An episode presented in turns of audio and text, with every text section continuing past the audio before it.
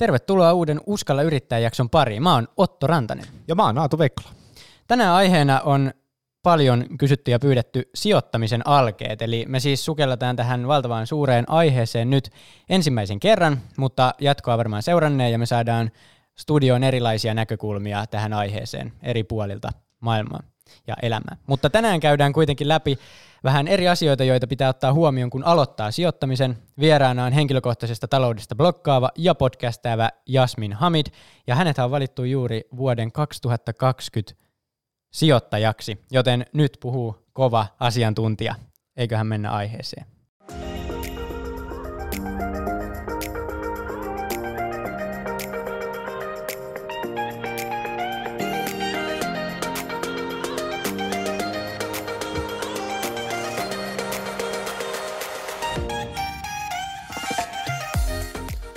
Moikka Jasmin ja kiitos, että pääsit tulemaan Uskalla yrittää -podcastiin. Kiitos paljon, tosi kiva olla täällä ja ihana toi tunnari, tulee ihan kesäfiilis. Kyllä, me ollaan siitä saatu palautetta. Kyllä, että siitä tulee semmoinen kesä YouTube-video mieleen. Hei, haluatko vetää semmoisen nopean esittelyn, että kuka on Jasmin Hamid ja mitä sä teet? Haluan. Mä oon 37-vuotias helsinkiläinen, koulutukseltani mä oon näyttelijä, mä oon valmistunut tuolta teatterikorkeakoulusta jo vuonna 2008. Mutta itse sen jälkeen mä oon tehnyt tosi sekalaisesti media-alalla töitä. Oon tehnyt näyttelijän töitä niin salkkareissa, Sykkeissä kuin sitten Sorjosessa kuin teatterilavalla. Mutta sitten lisäksi tehnyt juontohommia niin TV:ssä kuin TV-ulkopuolella ja tosiaan podcastia, taloudellinen mielenrauha-podcastia ja joitain sitten muita mediasisältöjä muiden finanssialan toimijoiden, kuten Inderesin kanssa. Ja tällä hetkellä mä voisin sanoa olevani aika lailla tämmöinen sekatyöläinen, että virallisesti mä oon vanhempainvapaalla. Mulla on puolivuotias vauva ja sitten 2-vuotias lapsi myös. Mutta sitten mä teen tässä sisällöntuotantoa Instagramiin ja sitten sitä podia ja sijoittamiseen liittyviä webinaareja ja sitten vähän freelance-näyttelijä hommia. Et tämmöinen sillisalaatti ja sitten mä oon lisäksi Helsingissä kaupunginvaltuutettuna. Aika laaja kenttä. Oi, tuossa niinku, kun kuuntelee tätä, niin tuossa olisi niinku niin monen asia, mihin tarttua. Niinku, tästä saisi vielä kokonaisen uratarinajakson, kun kävisi läpi näitä sun kaikkia juttuja. Me ollaan siis tänään menossa sijoittamiseen. Kyllä. Aloitetaan siitä, että minkälainen on sun oma historia kevyesti sijoittamisen kanssa. Mä oon aloittanut sijoittamaan muistaakseni 27 tai 28-vuotiaana. Mun omassa kodissa ei ole sijoitettu. Mä en ole oppinut niinku sitä sieltä, vaan ihan sitten aikuisena innostunut asiasta. Ja, niinku sitä maailma muuttuu niin nopeasti, mutta silloin kun mä oon ollut lapsi, oli kaiken maailman lamat ja muut. Ja ihmiset hävisi ihan hirveästi rahaa esimerkiksi erilaisin lainajärjestelyin. Ja kaikki niinku laina, vivuttaminen ja sijoittaminen, kaikki nämä näyttäytyy tosi riskaapeleilta. Eikä myöskään ollut digitalisaatio tämmöistä kuin nykyään, että se sijoittaminen oikeasti oli hankalaa ja oikeasti oli niinku rikkaiden ihmisten puuhaa, ei nyt ehkä rikkaiden, mutta ne kulut oli ihan erilaiset kuin nykyään. Yeah. Eikä pystynyt vaan niinku kätevästi kännykän äpillä niinku nopeasti vaan niinku vähän sijoittelee, vaan se oli niinku tosi erilainen maailma ja kyllä mäkin niinku pitkään ajattelin, että se sijoittaminen on tosi riskaapeliä ja se on niinku semmoista uhkapeliä ja pelkäsin niitä riskejä. Mutta tosiaan 27-vuotiaana sitten luin Ninni Myllys ja Emilia Kunnaksen kirja, mitä jokaisen kotiäiden ja muidenkin naisten tulisi tietää sijoittamisesta, ja se iski muhun tosi paljon. Ja siinä puhuttiin just tästä, että miksi naisten täytyy ottaa omat raha-asiansa haltuun ja olla itsenäisiä. Ja esimerkkejä on esimerkiksi se, että nytkin itse olen lapsen kanssa kotona, ja jos mä olisin vaan sillä vanhempainvapaalla tai rahalla tai hoitovapaalla, niin se vaikuttaa siitä eläkkeeseen ja muuhunkin vaurastumiseen, kun taas sitten puoliso painaa duunissa ja kerryttää varallisuuttaan, niin tällaiset asiat jotenkin sai mut silloin heräämään, ja mä ajattelin, että nyt mä alan sijoittaa, ja mä haluan tähän korkokorolle ilmiön mukaan. Mitä sun mielestä, kun me puhutaan sijoittamisesta, niin mitä niin kuin muutamalla lauseella, niin mitä sijoittaminen on? Se on hidasta ja kärsivällistä odottamista. Se on mun filosofia. On munkinlaista sijoittamista, mutta mä en kyllä itse suosittele semmoista aktiivista kaupankäyntiä tai mitään päivätreidaamista, ja en itse sijoita ollenkaan mihinkään johdannaisiin tai muihin. Että kyllä mä oon niinku tällainen old school sijoittaja, ja tilastojen valossahan se on kaikkein kannattavin tapa on olla pitkällä aikajänteellä liikenteessä ja sijoittaa kärsivällisesti vaan koko ajan ja sitten 20 vuoden päästä palkitaan. Mulla ainakin heräsi kysymys siitä, että varmaan niin kun sä sijoitat sun rahoja johonkin osakkeisiin, niin se ensimmäinenhän asia on just se, että ne tuottaa jotain taloudellista voittoa, mutta onko sulla yhtään niin kun sellaisia yrityksiä, jotka sä vaan tykkäät niistä, jonka takia sä haluat niin kun omistaa niitä? On, totta kai. Kyllä mulla liittyy hyvin moneen yhtiöön niin kun myös semmoinen tunneside ja semmoinen, että mä oon tosi ylpeä niiden omistamisesta. Yksi on Huhtamäki, se on ihan ylivoimainen lemppari ehkä mun salkussa, tämmöinen kotimainen pakkausvalmistaja. Valmistavat ihan niinku kahvikuppia ja jotain niinku marspatukan käärettä, mutta heillä myös niinku helposti voi ajatella, että no voi, että muovipakkauksia ja kauheita, mutta sehän, että elintarvikepakkaukset on toimivia, niin sehän vähentää esimerkiksi ruokahävikkiä ja auttaa tuotteita säilymään pidempään. Ja sitten heillä on kuitenkin tosi paljon uusiutuvista materiaaleista, kaikkea kehitystyötä, että miten, ja siihenhän se on kaikki menossa, että eihän me loputtomiin vaan muoviin pakata asioita, vaan näin, ja sitten ehkä Huhtamäis on vielä se, että mä muistan, että mä oon ollut joskus jossain New Yorkissa tai jossain joskus nuorempana ja ostanut jonkun takeaway-kahvia siemailusta ja katsonut, että hyvänen aika tässä niinku kertakäyttökuppi, joo anteeksi, niin siinä kannessa on ollut Huhtamäen logo. Niin kyllähän siinä tulee vähän semmoinen fiilis, että jumatsuikka. En varmaan silloin vielä omistanut Huhtamäkeä, mutta ehkä siitä ajattelin, että tätä voisi ostaa. Mutta kyllähän siinä tulee semmoinen fiilis, että no niin, täältä maailmanlaidaltakin ponnistetaan niinku isoksi yhtiöksi, jota sitten nämä kansainväliset brändit käyttää, niin mulla on ollut, aika cool. Mulla on ollut ihan sama fiilis, kun me oltiin Bangkokissa, ja sitten me käytiin paikallisessa Burger Kingissä, ja sitten mä katon sitä, ja siinä näkyy se Huhtamäki. Joo, niin tulee aina, ja vieläkin tulee, kun näkee ulkomailla suomalaisia tuotteita, Marimekkoa tai muuta, niin tulee semmoinen ylpeys ja muu. Toi tunneside juttu oli sulla yhdessä sun blogipostauksessa sanoit, että nuorille voisi tai lapsille puhua taloudesta silleen, että niille tärkeisiin asioihin voisi, että joku Barbie, niin sitten siihen yhtiöön, mikä tekee sitä, niin voisi sijoittaa yhdessä tai silleen lähteä sitä kautta miettimään näitä asioita.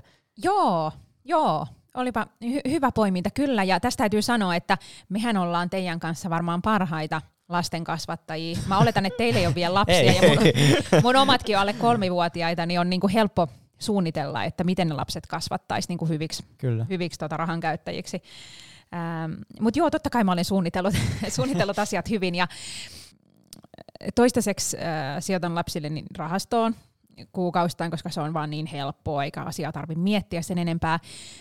Mutta mä uskoisin just, että siinä vaiheessa sitten, kun lapset enemmän kiinnostuu ja alkaa olla sen ikäisiä, että niiden kanssa voi puhua näistä asioista, niin mä ajattelisin, että se olisi hyvä tapa tavallaan ottaa lasta mukaan siihen sijoituspäätökseen ikään kuin, totta kai nyt aikuisen täytyy silti katsoa, että onko tämä firma mistään kotoisin. Mutta et voisi jutella just silleen, että no mun mies esimerkiksi on tosi innokas kalastaja ja niin sit jos mun pojasta tulee yhtä innokas, niin sit voisi puhua, että no hei, että tiedät sä, että tämä viehe, mitä isi nyt tuohon laittaa, niin se on tämmöinen suomalaisen pörssiyhtiön Rapalan ja juuri tällä tulee ne parhaat ahvenet ja että en mä tiedä, jos muutkin ajattelee, että täällä tulee hyvin kalaa, niin ehkä meidän kanssiin niitä ostaa. Et toi Barbie kuuluu Mattelille, että sitten jos mun tyttö tai poika tykkää leikkiä barbeilla ihan hulluna, sitten voi kysyä, että no miten, onko kavereillakin Barbie? Jo kaikilla on Barbeja ja kaikki toivoo uutta Barbie synttärilahjaksi, niin sittenhän voisi kertoa, että tiedät sä, että aina kun näitä tuotteita ostetaan, niin se tuottaa liikevaihtoa sille yhtiölle ja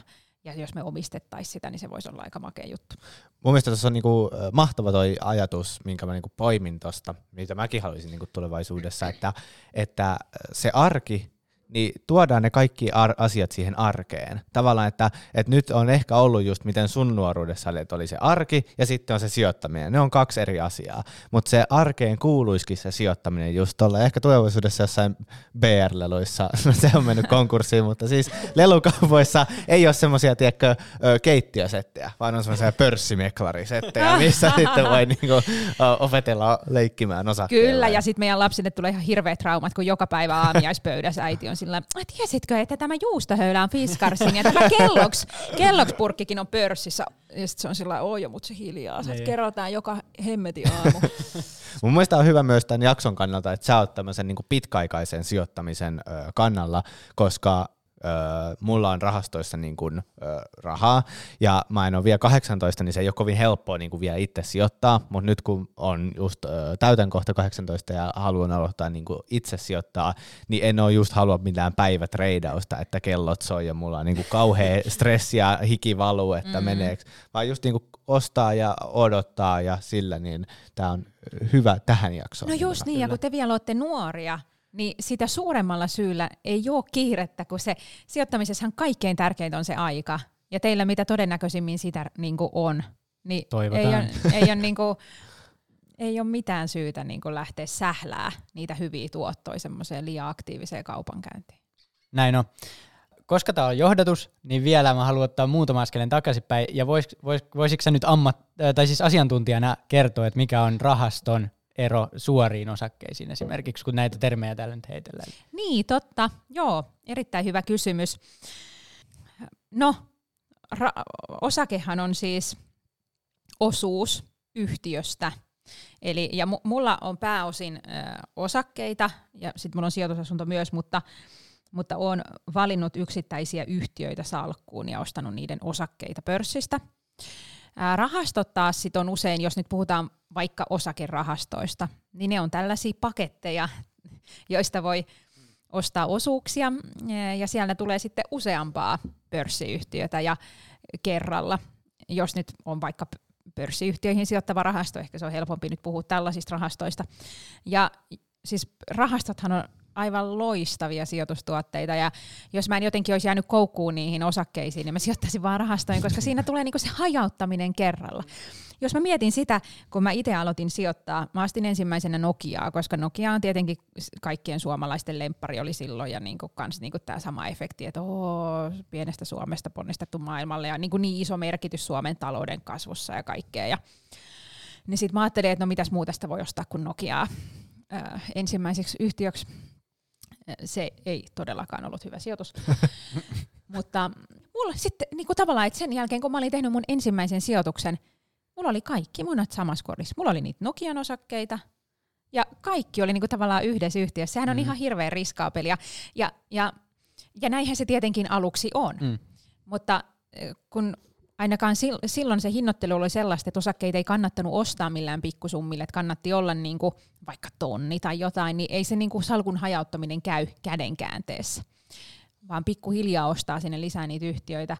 Niin tavallaan, että jos mä olisin lähtenyt rahastosijoittamaan, niin mulla olisi saattanut saman tien olla salkussa vaikka 25 eri yhtiötä sinä samana hetkenä, kun mä sijoitan, niin kyllähän se nyt on ihan erilainen riskiprofiili, kun on aika epätodennäköistä, että kaikilla 25 firmalla menee samaan aikaan huonosti, niin. Tai varsinkaan, että ne kaikki menisivät samaan aikaan konkkaan. No, mutta me ollaan puhuttu nyt tässä jo pörssistä kanssa vähän, niin mikäs ihme paikka se pörssi on? Saako sieltä niitä osakkeita ja rahastoja ostettua, ja millä sinne mennään? Missä se sijaitsee? No se on just se paikka, mistä niitä saa ostettua. Ja sanotaan nyt vaikka, että nykyaikana se sijaitsee internetissä. Eikö se helpota ajattelua? Kyllä. Et ehkä niinku voisi selittää vaan niin, että se on niinku tavallaan se markkinapaikka, mistä niitä pörssiosakkeita vaikka voi ostaa. Ja jotta voi ostaa osakkeita, niin täytyy olla joko arvo-osuustili tai osakesäästötili. Ja semmoisen pystyy avaamaan omaan pankkiin. Ja mä tiedän, että monet sijoittajat on nykyaikaa kuluja tiedostavia, ja se on tosi hyvä, että sitä mietitään. Mutta itse valitsisin kyllä ehdottomasti kotimaisen palveluntarjoajan, koska sitten siinä on se etu, että sit ne tiedot menee automaattisesti verottajalle niistä sijoituksista ja osingoista ja myynneistä ja näin. Et sitten jos niinku alkaa miettiä sitä, että jostain joku ulkomainen palveluntarjoaja saattaa olla vielä halvempi ja toi on vielä vähän halvempi, mutta sitten kyllähän siinä on hirveän iso duuni raportoida niitä itse, ja siinä on myös riski, että tekee sen väärin. Ja kyllä mun mielestä nyt jotain kannattaa siitä maksaa, että joku pankki mahdollistaa sen, että sä voit ostaa osakkeita tai rahastoja ja säilyttää niitä siellä tilillä. Et tuntuu, että välin mennään ihan liiallisuuksia, että ei ole valmiit maksaa niinku pennin pyörylää tämmöisestä palvelusta. Eli kun mä nyt täytän tässä keväällä 18, niin kumpi mun esim. Kannattaisi avata sun mielestä? No se riippuu tietenkin siitä, että mitä sijoitustuotteita hankkii. Ehkä sun kannattaa avata molemmat. Mutta aika yleistä on, että niitä kotimaisia yhtiöitä ostetaan sinne arvo-osuustilille, eikä osakesäästötilille. Ja siinähän on niinku se etu, että kun sen tilin sisällä tekee kauppaa, niin siinä ei heti makseta veroja, vaan vasta sitten, kun ne rahat nostaa sieltä joskus ulos. Eli osakesäästötilille voi siirtää rahaa 50 000 euroon asti, ja kaikki ei tarvitse siirtää kerralla. Voi siirtää vaikka aluksi 500 euroa, ja sitten pikkuhiljaa lisätä sitä summaa. Mutta tavallaan sillä ei ole mitään rajaa, kuinka suureksi ne sijoitukset voi siellä kasvaa. Eli jos tekin avaatte 18-vuotiaan osakesäästötilin ja sitten ostatte sinne osakkeita, sitten sinne tulee osinkoita, ehkä joskus myytte sen tilin sisällä, siirrätte ne rahat johonkin toisiin osakkeisiin, tai sitten vaan annatte möllöttää ja ne kasvaa siellä arvoaan, niin teidän osakesalkkuhan saattaa paisua vaikka kuinka paljon yli sen 50 tonnin. Ja sitten ei mene vielä mitään veroja siis? Ei mene ennen kuin sieltä nostaa rahaa tulos. Eli se on niinku tämmöinen eräänlainen sijoituskuorityyppinen ratkaisu tuotu nyt meidän tavisten käytettäväksi, ja sen ideahan on ollut lisätä innostusta sijoittamisesta. Ja ehkä just siinä sijoitustaipaleen alussa, niin kyllähän se varmasti niin kuin helpottaa myös sitä niin kuin korkoa korolle -efektin tapahtumista, kun se nyt muutenkin on aika pieniä summia, mitä siinä aluksi nyt saa jotain osinkoja, niin tuossa se niin kuin vähän ehkä kertyy nopeammin. Ja siinähän on onnistuttu. Suomalaiset on alkanut sijoittaa entistä enemmän, ja tilejä on avattu paljon. Et se on ollut kyllä onnistunut uudistus siinä mielessä, että suomalaiset innostuu sijoittamisesta. Joo. Sä mainitsitkin jo, että toi korkoa korolle -ilmiö sai sut innostuun tässä kirjassa, mitä jokaisen kotiäidin ja muidenkin naisten tulee tietää sijoittamista, joka on mun mielestä pitkä kirjan nimi. Eikö se ole? On. Niin selitä vähän, mitä tarkoittaa korkoa korolle -ilmiö.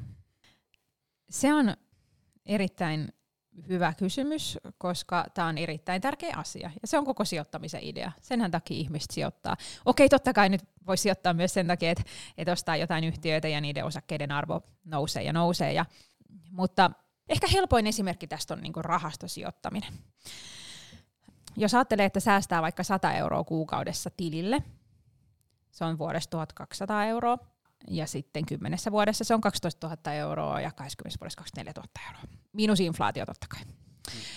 No sitten, jos ajattelee, että säästää sen 100 kuussa johonkin rahastoon, jossa on vuosituotto vaikka 6 tai 7 pinnaa, niin joo, vuoden päästä saa 6% korkoa sille 1200 eurolle. Se nyt ei ole paljon mitään, mutta sen kun se pääoma kasvaa siellä niiden omien säästöjen lisäksi, niin tämmöisellä korkoa korolla -laskurilla, mitä löytyy netistä tosi paljon, että kannattaa vaan googlata ja laittaa eri lukuja, niin just tällä 100 kuussa, niin 20 vuodessa on säästänyt noin 50 tonnia, jos nyt ajatellaan, että pörssin tuotto on ollut sen 6-7 pinnaa vuodessa keskimäärin. Niin siinä on jo aika iso ero, että onko 24 tonnia vai 50 tonnia, siis sori. Nyt mä sanoin väärin. Eli 20 vuodessa tavallaan on niinku tuplannut sen sijoittamalla. No, ainahan sijoitukset ei nouse. Joskus ne joskus niinku menee parempia aikoja ja joskus on huonompia, mutta historian valossa pitkällä aikavälillä tässä on käynyt juuri näin. Joten sen takia just se pitkä aikajänne on tosi tärkeä. Ja toi 60% aika hyvä, koska nykyään se inflaatio, jota tuossa voi myös pakoilla, niin ei ole hirveä, että mehän ollaan sen ikäiset, että mehän ei inflaatiota muisteta. Niin, se on totta. Sitä ei ole tässä 10 vuoteen näkynyt missään. Niin. Eli korkoa korolle on, kun minä pitkään. Se on totta, toi on ihan niinku, mä oon johonkin laskuriin valinnut ton tuottoprosentin sen takia, että sillä sai niinku siitä kivan visuaalisen, kun se on niinku 50-50, että sä saat niinku tuplamäärä rahaa ikään kuin ilmatteeksi, vaikka totta kai siinä nyt on riskiä. Mutta itse asiassa mun ymmärtääkseni pörssin pitkän ajan keskiarvo on jotain sitä luokkaa. Joo, on. Että ei se nyt ihan niinku tuulesta tuo. Totta. On. Eli voidaan ajatella, että korkea korolla-ilmiö, kun mäkin pitkässä matikassa on joku 4-kurssin käynyt joskus ja selkä sitä funktioita. Niin vaihoit se sen jälkeen? En ole vielä vaihtanut, mutta ei ole mennyt hyvin sen jälkeen. Mutta voidaan ajatella, että se on eksponentiaalinen käyrä tavallaan sitten. Tavallaan. No, kyllä. Päätu. Kyllä, on jotain oppinut. Sä oot puhunut myös siitä, että sijoittamisen pitäisi olla helpommin lähestyttävissä ja lähestyttävää, ja varsinkin meille nuorille ehkä se tuntuu, että se on vielä vähän semmoinen niin kuin aikuisten juttu. Niin miksi meidän kaikkien kannattaisi sijoittaa? No mun mielestä kannattaa ottaa niinku oma varallisuus ja oma onnensa omiin käsiin. Mä tiedän, että kaikki ei tykkää ajatella rahaa, ja mullakin on semmosia kavereita, jotka on silleen, että mä haluan vaan elää tässä hetkessä ja go with the flow, ja kaikki niinku aina järjestyy, ja niitä niinku jotenkin stressaa se rahan miettiminen. Ja eikä siihen nyt niinku ketään tarvitse pakottaa, mutta mua taas itseäni stressaa se, jos ne raha-asiat on huonosti. Että ei varmastikaan ole niin, että raha tuo onnea, mutta 100% on niin, että rahahuolet kyllä tuo epäonnea ja stressiä. Et kyllä mun mielestä kannattaa elämästä, niin kun, että jos pystyy vaan vaikuttaa siihen, että miten elämä olisi niin kun stressitöntä ja huoletonta, niin miksi ei sitä tekisi? Ja ylipäätänsä niin kun, sehän on, siis elämässä on parastaan haaveilu. Ja jos ajattelee, että mitä teidän ikäiset ehkä haaveilee. Ehkä te haaveilette siitä, että teette maailman ympärysmatkan opiskelujen välivuotena tai että ostatte teidän ensimmäisen oman asunnon. Niin näähän on sellaisia, mitä varten täytyy säästää. Ja ehkä sitten, varsinkin jos se asuntotavoite on vielä aika kaukana, niin sittenhän niitä käsirahoja voi, niin kuin, käsirahaa varten säästettävää summaa voi sijoittaakin. Niin sehän on niin kuin ihana, niin kuin se matkahan on myös makea, kun jotain varten niin kuin säästää. Ja, et mun mielestä on muutakin kuin vaan se hetkessä elämisen onni. Et kyllähän se varallisuus sit mahdollistaa tosi paljon. Ja yksi esimerkki, mulla on sijoitusasunto. Se on Helsingin Kalliossa ja Helsingin Kallio on sellainen paikka, missä yksiöt niin kuin menee kaupaksi varmaan tunnissa. Erittäin suosittu kaupunginosa. Ja et sikäli mä itse ajattelen, että se on pieniriskinen sijoitus. Totta kai aina voi olla hullu vuokralainen tai näin, mutta itselläni on käynyt tosi hyvä mäihä vuokralaisten suhteen.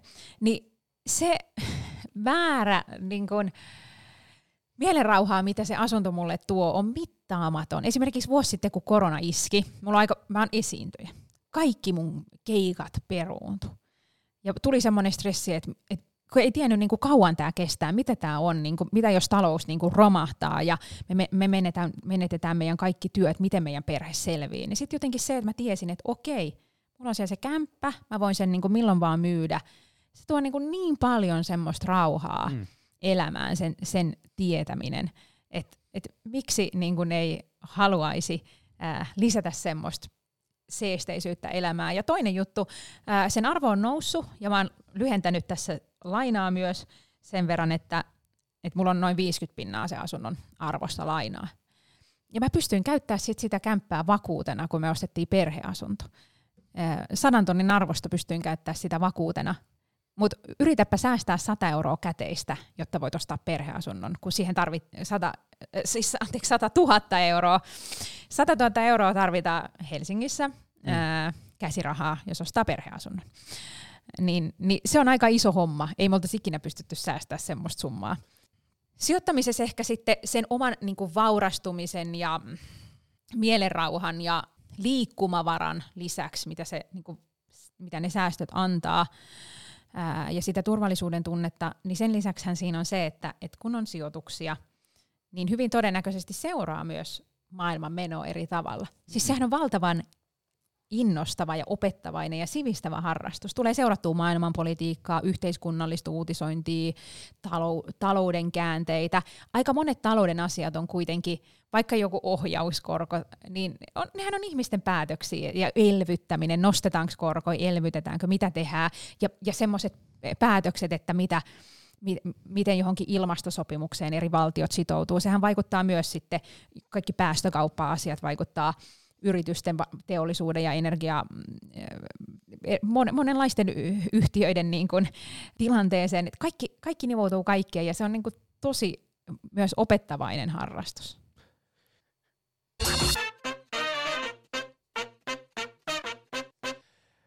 Mulla on nyt vaikka se 100 000 ja me ollaan nyt tehty mulle se osakesäästötili. Niin nyt voitaisiin jatkaa vähän siitä, että mihin se mun 100 000 nyt kannattaisi pistää, minkälaisiin yrityksiin, kannattaisiko laittaa sun mielestä rahastoon vai osakkeisiin?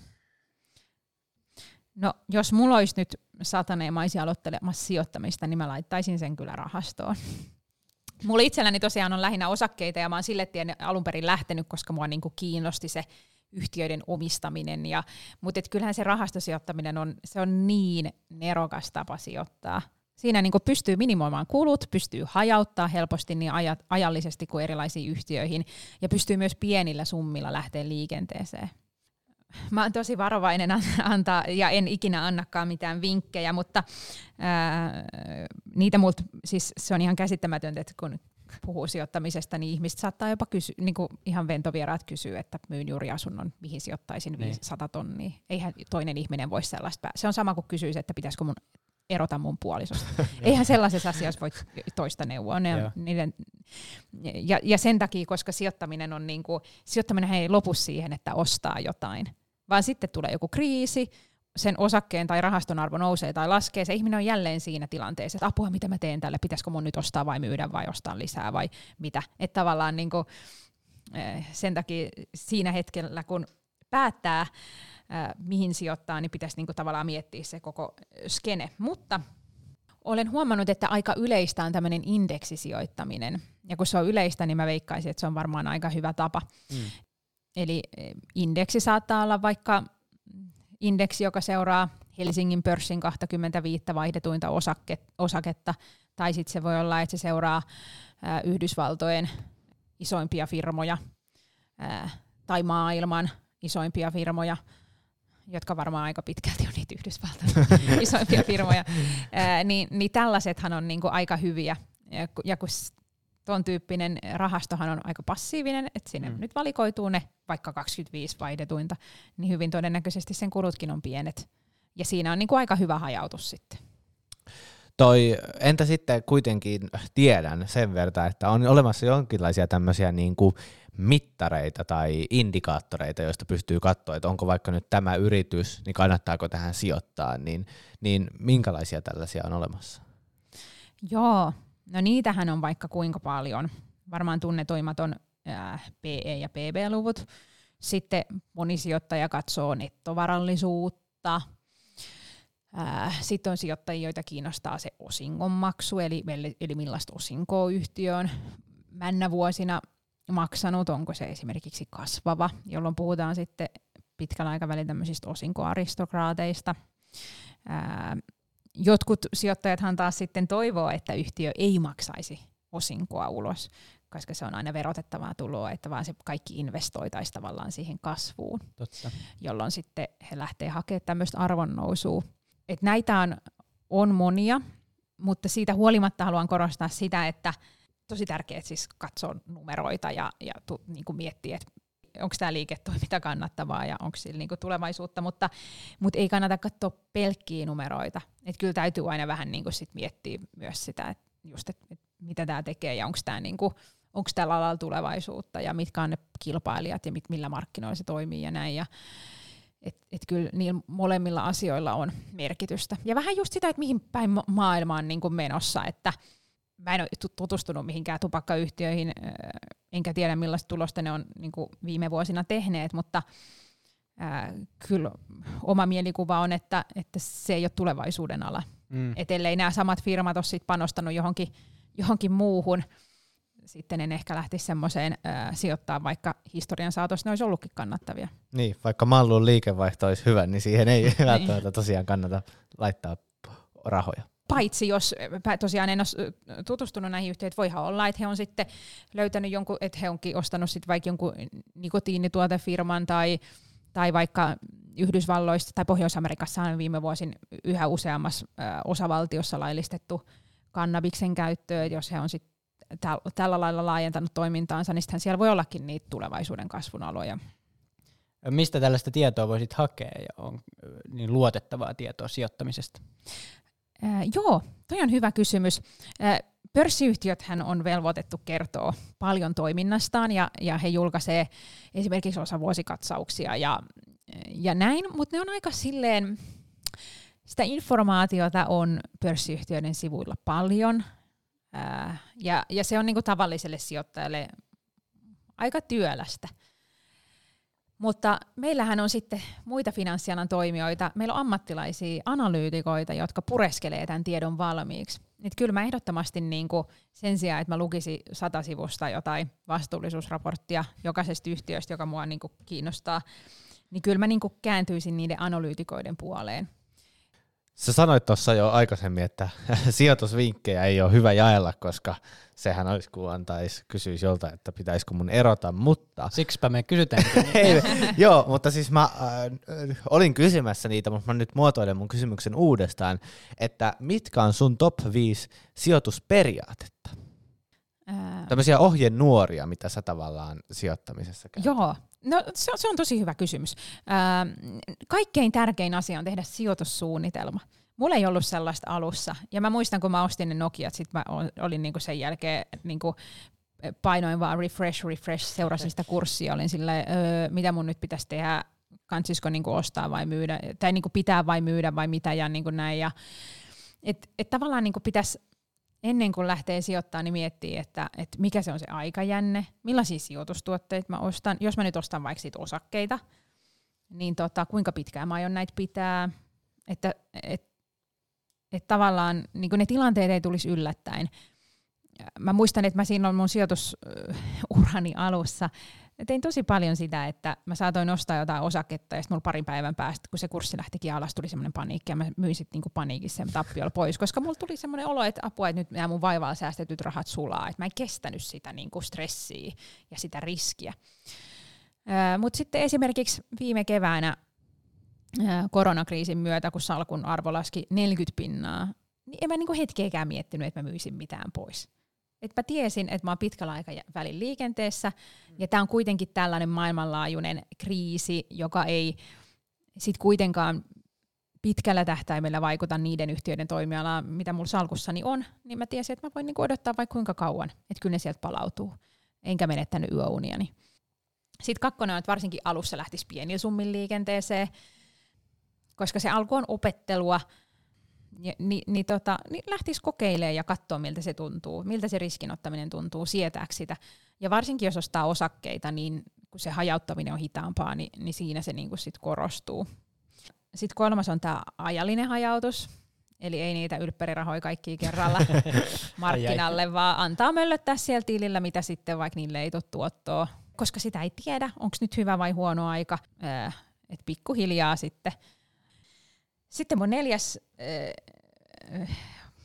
on tämä eri toimialoihin sijoittaminen, että jos nyt ajatellaan Helsingin pörssiin, niin ettei osta niinku Elisaa ja sitten DNAta ja sitten Ruotsista vielä Teliaa, et ehkä voisi sitten ajatella muitakin toimialoja, että kaikki ei olisi niinku suunnilleen samoja. Ja just sama, että jos sit on vaikka mulla on aika paljon Helsingin pörssistä yhtiöitä, niin kun mä haluan nyt tähän rinnalle rahastoja, niin mun ei kannata ostaa sitä Helsingin pörssin indeksiä, koska sehän on niinku tortta po tortta. Et sit mun kannattaa ostaa vaikka Yhdysvalloista tai kehittyviä markkinoita tai jotain muuta. Et siinä tapahtuu sitä hajauttamista myös toimialoilla ja maantieteellisesti. Ettei nyt kansi niitä samoja firmoja ostaa niinku 2 kertaa. Ja sit mun 5. on, että opin matkalla. En mä tiedä kaikkea sijoittamisesta vieläkään, vaikka mä oon nyt sijoittanut jo 8-9 vuotta.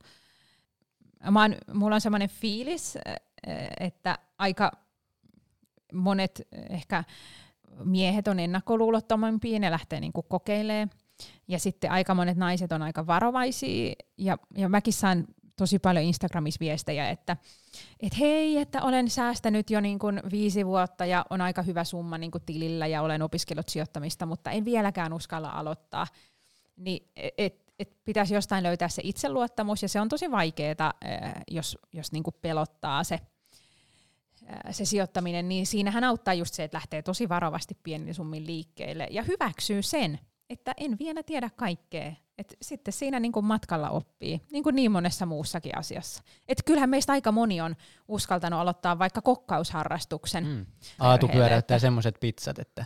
Kyllä, se on mun spesiaali, että mä teen napolilaista pizzaa. Wow. Ja on ollut pitkä ja kivikkoinen se polku siinä, että ei ollut saman tien pizzauunista ulos, vaan siellä on lentänyt muutama pizzapöpelikköä. Me voidaan tehdä sitten joku jakso kahdestaan sun pizzaharrastukset. Että voi samaan aikaan sijoittaa ja vielä opiskella lisää. Kyllä. Että jos kuulostaa siltä, että jos näet kattaa sun yhteyttä, että meillä on niin kuin paljon rahaa ja he on opiskellut monia vuosia, niin jos kaikilla olisi tämmöinen keskiverto tämmöisen teinipojan tyhmän rohkea itse niin kuin kovat luulot itsestään, niin ehkä kaikki sijoittaisi. Kyllä. Hei, ihan mahtavaa. Ja ennen kuin minä ja Otto tältä kädet täristen lähdetään sijoittaa meidän ylppärirahoja ja kesärahoja ja rippirahoja, niin summataan vielä nopeasti se, että mitäs oikein meidän täytyy muistaa.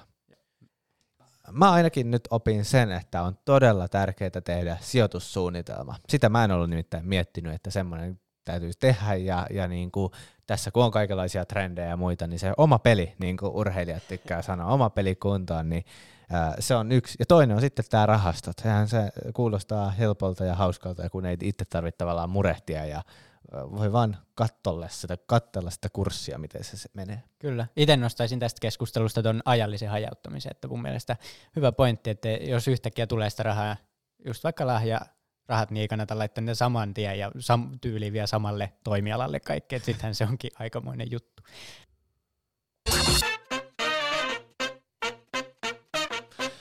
Kuten kokemusasiantuntijoita on uskominen, niin on hyvä jättää aina meidän vieras vikaksi näissä innostuksen aiheissa. Se on tullut parempaa jälkeen. Kyllä. Yleensä silloin. Mutta mä voin aloittaa, mistä mä oon innostunut viime aikoina. Noniin. Mä oon Hämeenlinnasta ja nyt kun ollaan täällä Hesoissa, tai stadissa, niin kuin ilmeisesti kuuluu paikallisesti sanoa, niin mä oon päässyt maistamaan Le Grenierin Ranskan opinnot jäänyt lyhyen. Kyllä, mantelikroisantteja. Ja tää on siis Helsingin, eli Hesan Meilahdessa sijaitseva leipomo. Ja kiitokset meidän toiselle tuottajalle, koska meillä on 2 tuottajan tiimi, niin hän haki meille. Kyllä, haki meille Le Grenier mantelikroissantit, ja ne oli aivan tajuttoman hyviä, joten jos te kaikki stadilaiset olette kuunnella, niin käykääpä Helsingin Meilahdessa Le Grenierssä hakemassa mantelikroissantteja. Mä oon innostunut tänäkin keväänä pyöräilystä. Mä astin viime syksynä tällaisen 80-luvun alusta olevan Flying Fin, Helkaman, tämmöisen teräsrunkoisen kippurasarve, tiettäkö, semmoinen kunnon old school retkipyörä. Ostin sen niin kuin halvalla torista ja kunnostettiin iskän kanssa talven yli, uudet osat, uudet kaikki, ja nyt pääsee syömään asfalttia niin sanotusti, ja on siskon kanssa jo ostettu liput Pirkan pyöräilyyn, eli 134 kilometriä katsotaan perslihakset, katsotaan niiden kunto niin sanotusti. Joo, mistä sä oot innostunut viime aikoina? No mä oon innostunut ihan vaan tästä keväästä ja älyttömästä valon määrästä. Vaikka tämä tapahtuu joka vuosi, niin aina se niinku ton kaamoksen jälkeen ihmetyttää, että hyvänen aika on niinku valosaa vielä illalla 8-9 aikaa. Ja sit kun mulla tosiaan on nämä 2 pientä skidia, toinen herää monta kertaa yössä syömään, niin kun on vähän ollut väsymystä, niin sit toi pimeä vuoden aika on ollut aika rankka. Niin tää on niin ihanaa, on niinku koko ajan pirteempi olo. Se univelka ei tunnu yhtään niin pahalta, kun on valosaa. Ja sitten kun niiden lasten kanssa kuitenkin täytyy puistoilla, niin on se aika eri fiilis puistoilla tuolla auringonpaisteessa, kun silleen, että on pilkkopimeätä ja sataa räntää ja seisät jossain hiekkalaatikon reunalla, niin kyllä tämä on niinku aivan huippua. Kiitos Jasmin, että pääsit tänne vieraaksi. Kiitos paljon. Kiitos paljon. Ja hei, vaikka mä en ole kotiäiti tai nainen, niin varmaan toi kirja munkin täytyy lukea ja kyllä, sehän on linkattuna show notesissa. Nyt kaikki vaan innolla sijoittamaan.